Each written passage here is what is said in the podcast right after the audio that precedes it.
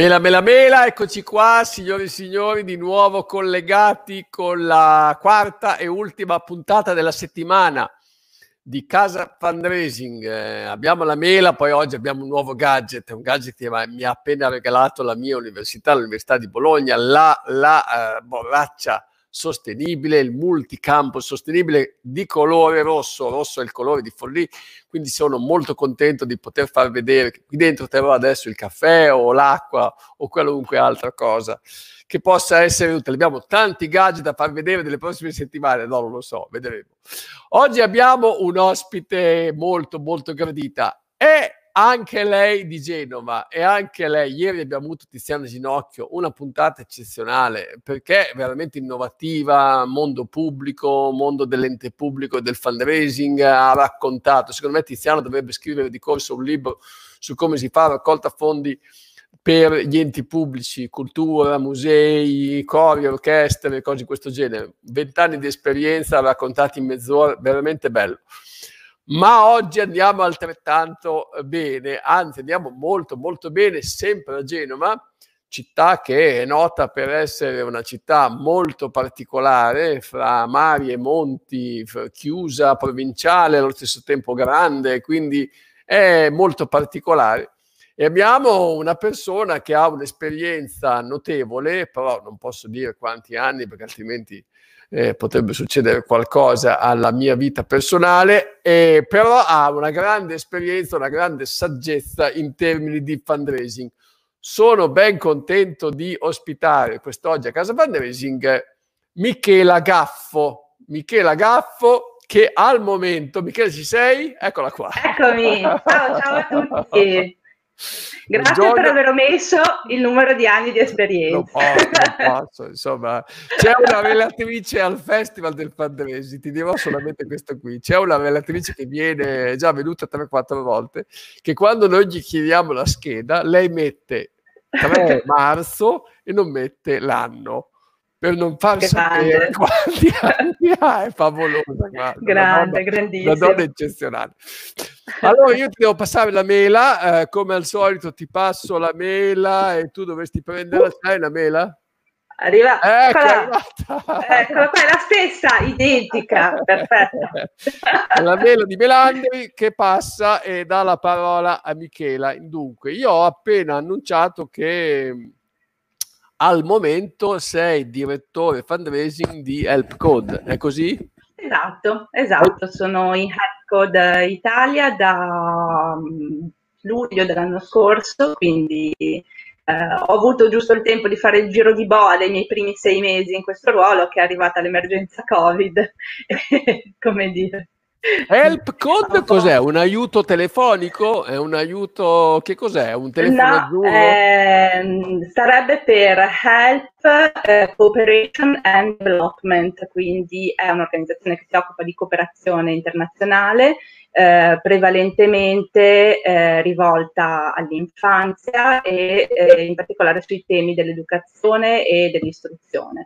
Uh, noi uh, diciamo, abbiamo una forte base di fundraising sul sostegno a distanza perché appunto i bambini che poi noi aiutiamo eh, e accompagniamo nel, nel, loro percorso scolastico nei paesi in cui siamo presenti è sostenuto appunto dai nostri eh, donatori anche storici, abbiamo donatori che stanno con noi davvero da tanto tanto tanto tempo.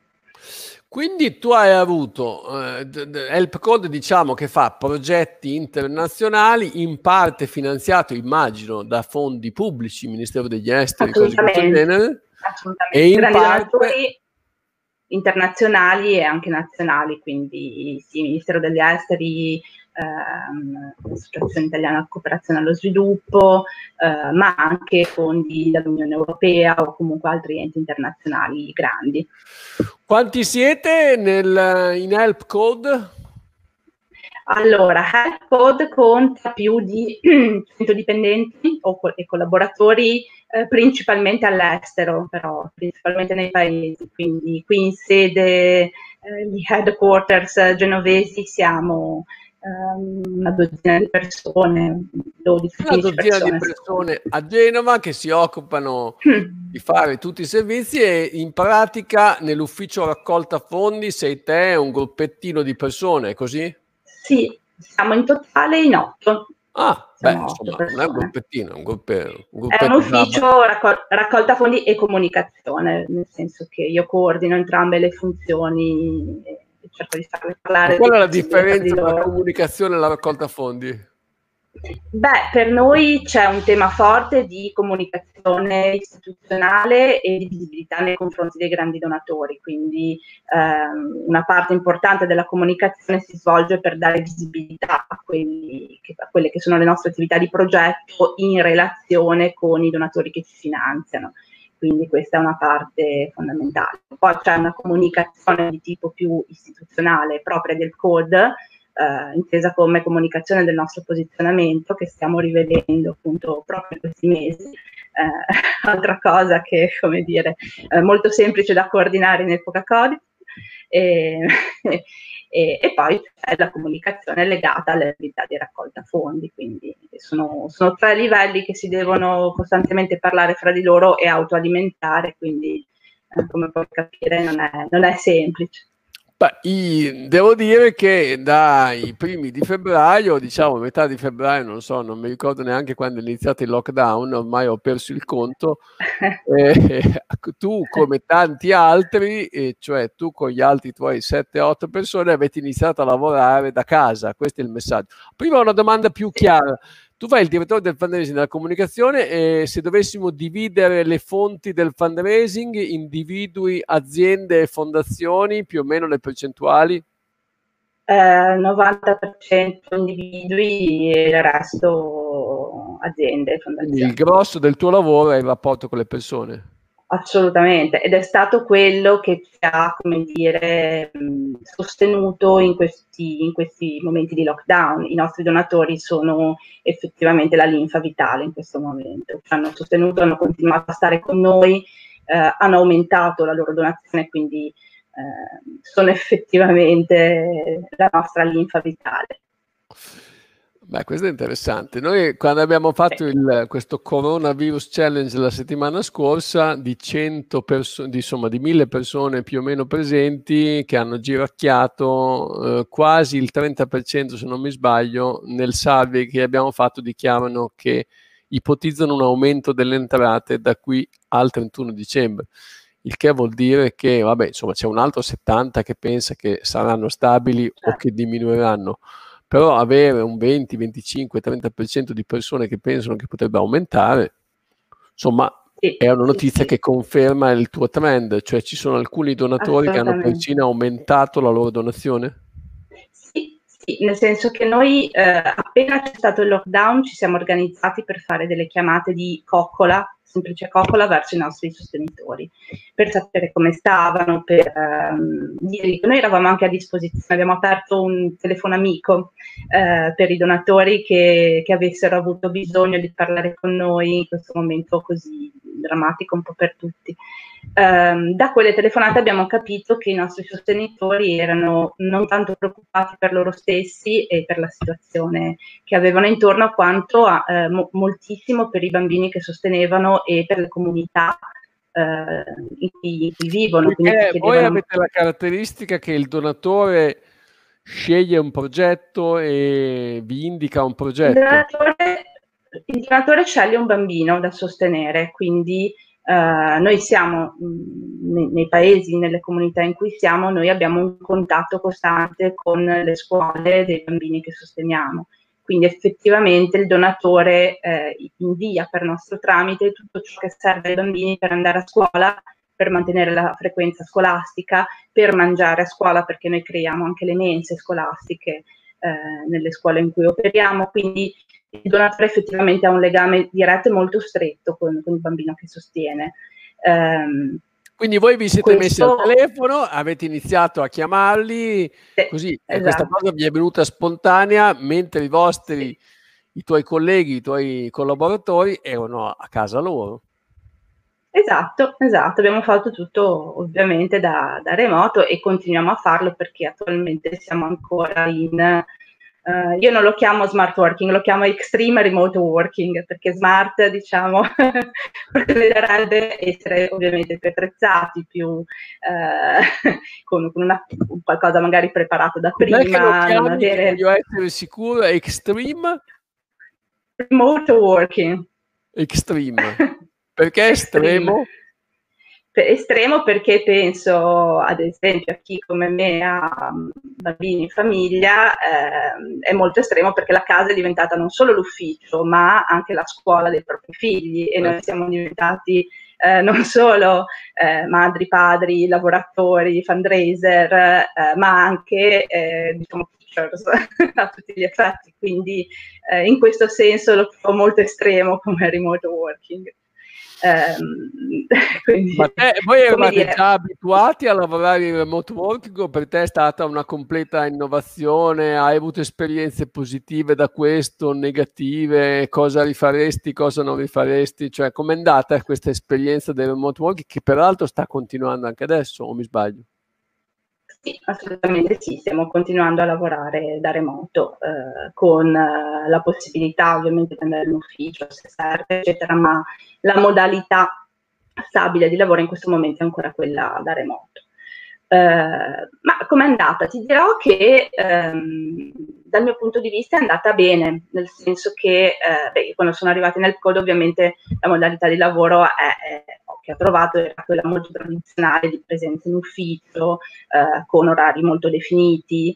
Eh, abbiamo poi provato eh, un pochino a, all'inizio a fare alcune persone lavorando da remoto quando serviva, eccetera, ma non era una modalità di lavoro strutturata e definita, no? quella dello smart working ci siamo trovati all'improvviso a dover lavorare totalmente da remoto e eh, in questo ti devo dire ci ha molto aiutato l'aver iniziato a impostare già quando eravamo in ufficio la modalità di lavoro e di gestione dei, dei progetti del team, che è la modalità agile, quindi l'agile management.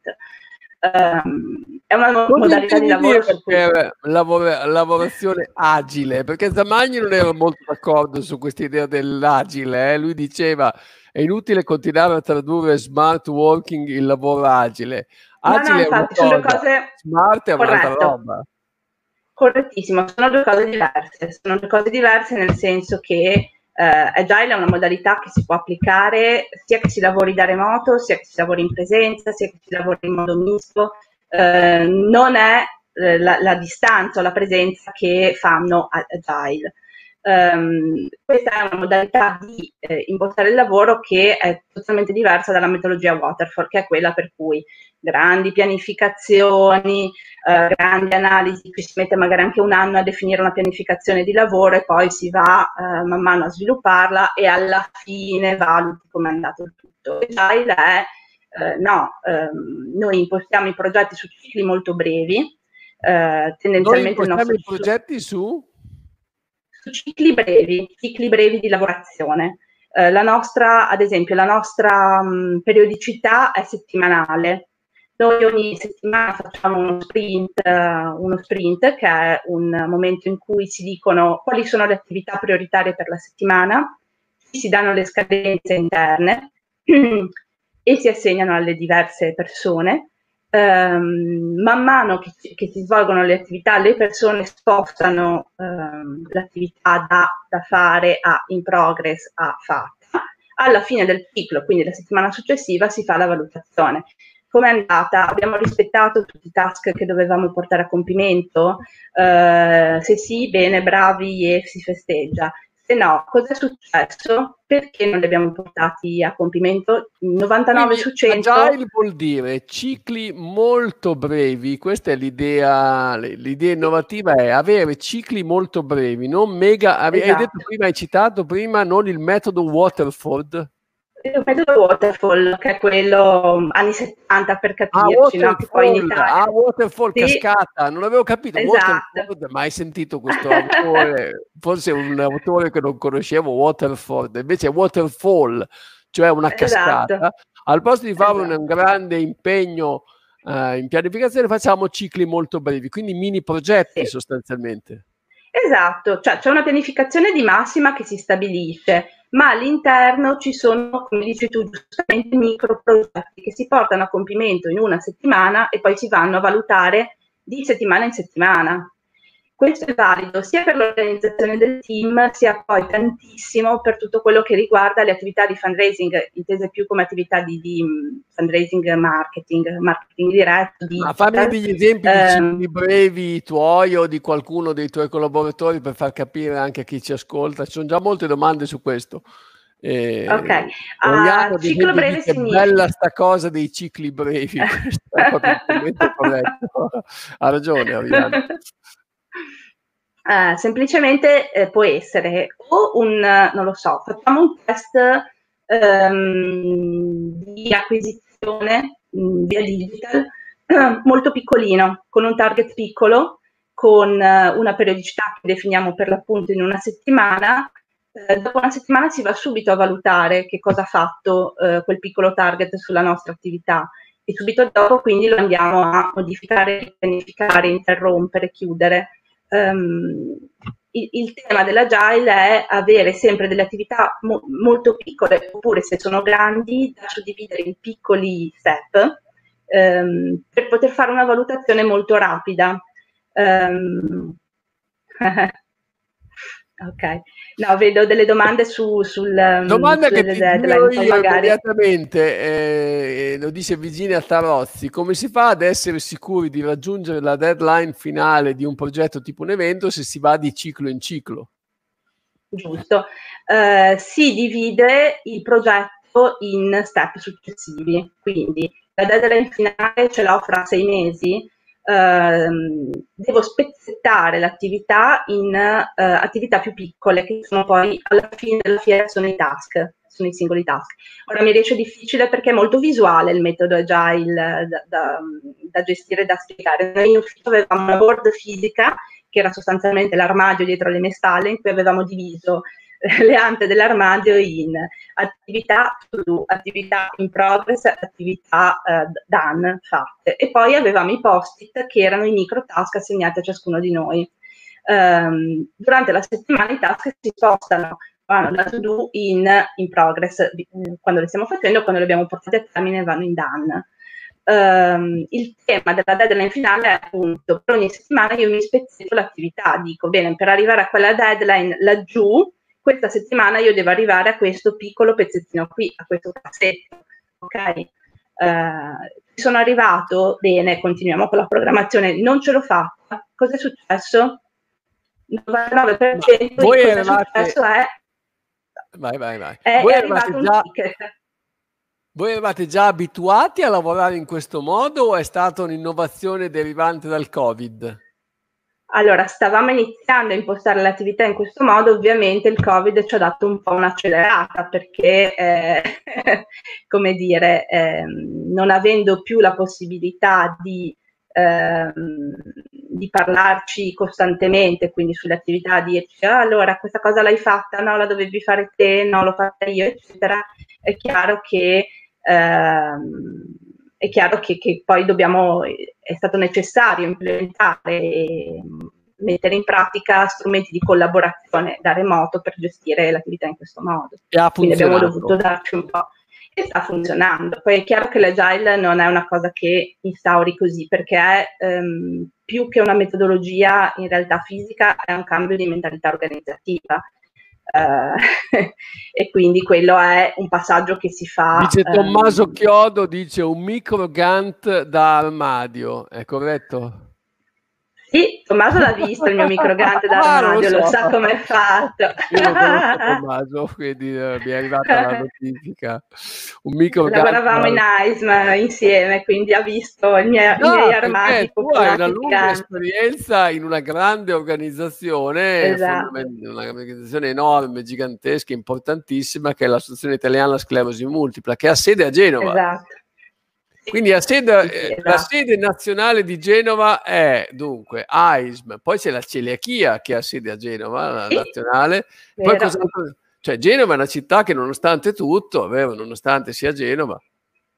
Ah, Genova è una città altissima di, di, enti del terzo settore. No, davvero, sì, sì, siamo, siamo tantissimi. C'è Flying Angels, c'è il Chiusone, Eh, Altre persone, esatto, l'istituto per i, i, i, non vedenti o comunque esatto. i vedenti. Eh, c'è, c'è la Ghirotti, il Gaslini, insomma ci sono davvero tanti tanti enti e poi c'è una, una presenza di cooperative sociali davvero importante, ecco, è una città di, di grande tradizione di cooperazione, cooperazione sociale. Quindi. Quindi tu hai lavorato in AISM, hai lavorato non diciamo quanti anni, ma diciamo più di dieci, ecco così.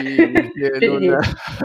hai detto che eri i bambini piccoli, quindi eh, i bambini piccoli, e poi averli, eh, cioè, è inutile raccontarcela. Eh, hai dei bambini, eh, però hai lavorato più di dieci anni dentro l'AISM e dentro l'AISM ti sei trovata bene, è stata un'esperienza in cui la cosa più bella che ricordi è, è stata che... Ma allora in AISMI ho fatto una crescita davvero molto importante, quindi cioè, sono molto grata ad AISMA perché mi ha fatto crescere davvero tantissimo. Eh, gli ultimi tre anni in AISMA per me sono stati i più belli in assoluto perché ho avuto un fantastico direttore fundraising che è stata Lisa Rombelli e, e lei mi ha fatto venire ancora più voglia di crescere, imparare cose nuove, sperimentare. Ecco. Eh, quindi capisci anche questo mio amore per l'agile, perché agile è sperimentazione, è costante apprendimento, quindi eh, è proprio nelle mie corde, mettiamola così. E ma quest'idea dell'agile è stato un incontro fortuito al bar con qualcuno oppure sei te che ti sei messa a studiare una roba di questo genere o ne sentivi l'esigenza? Allora, io sentivo l'esigenza di trovare un modo di organizzare il lavoro e i team in modo più eh, funzionale al lavoro, ma anche più, eh, come dire, rispettoso del team nel suo complesso. Perché il valore di base di questa metodologia di, di lavoro è che le persone vengono prima dei processi, prima dei tools, degli strumenti. Eh, io cercavo un qualcosa che mi aiutasse a um, far parlare i, gruppi, i, i, singoli componenti del team che hanno storie magari completamente diverse fra di loro, modalità di approccio al lavoro molto diverse, che li facesse funzionare insieme e eh, garantisse poi la salute del team nel suo complesso. No? Eh, questa cosa per me è fondamentale. Eh, Agile io ho un po' stucciato, io sono una che poi cerca, studia, mi piace anche guardare quello che succede al di fuori del non profit e del terzo settore.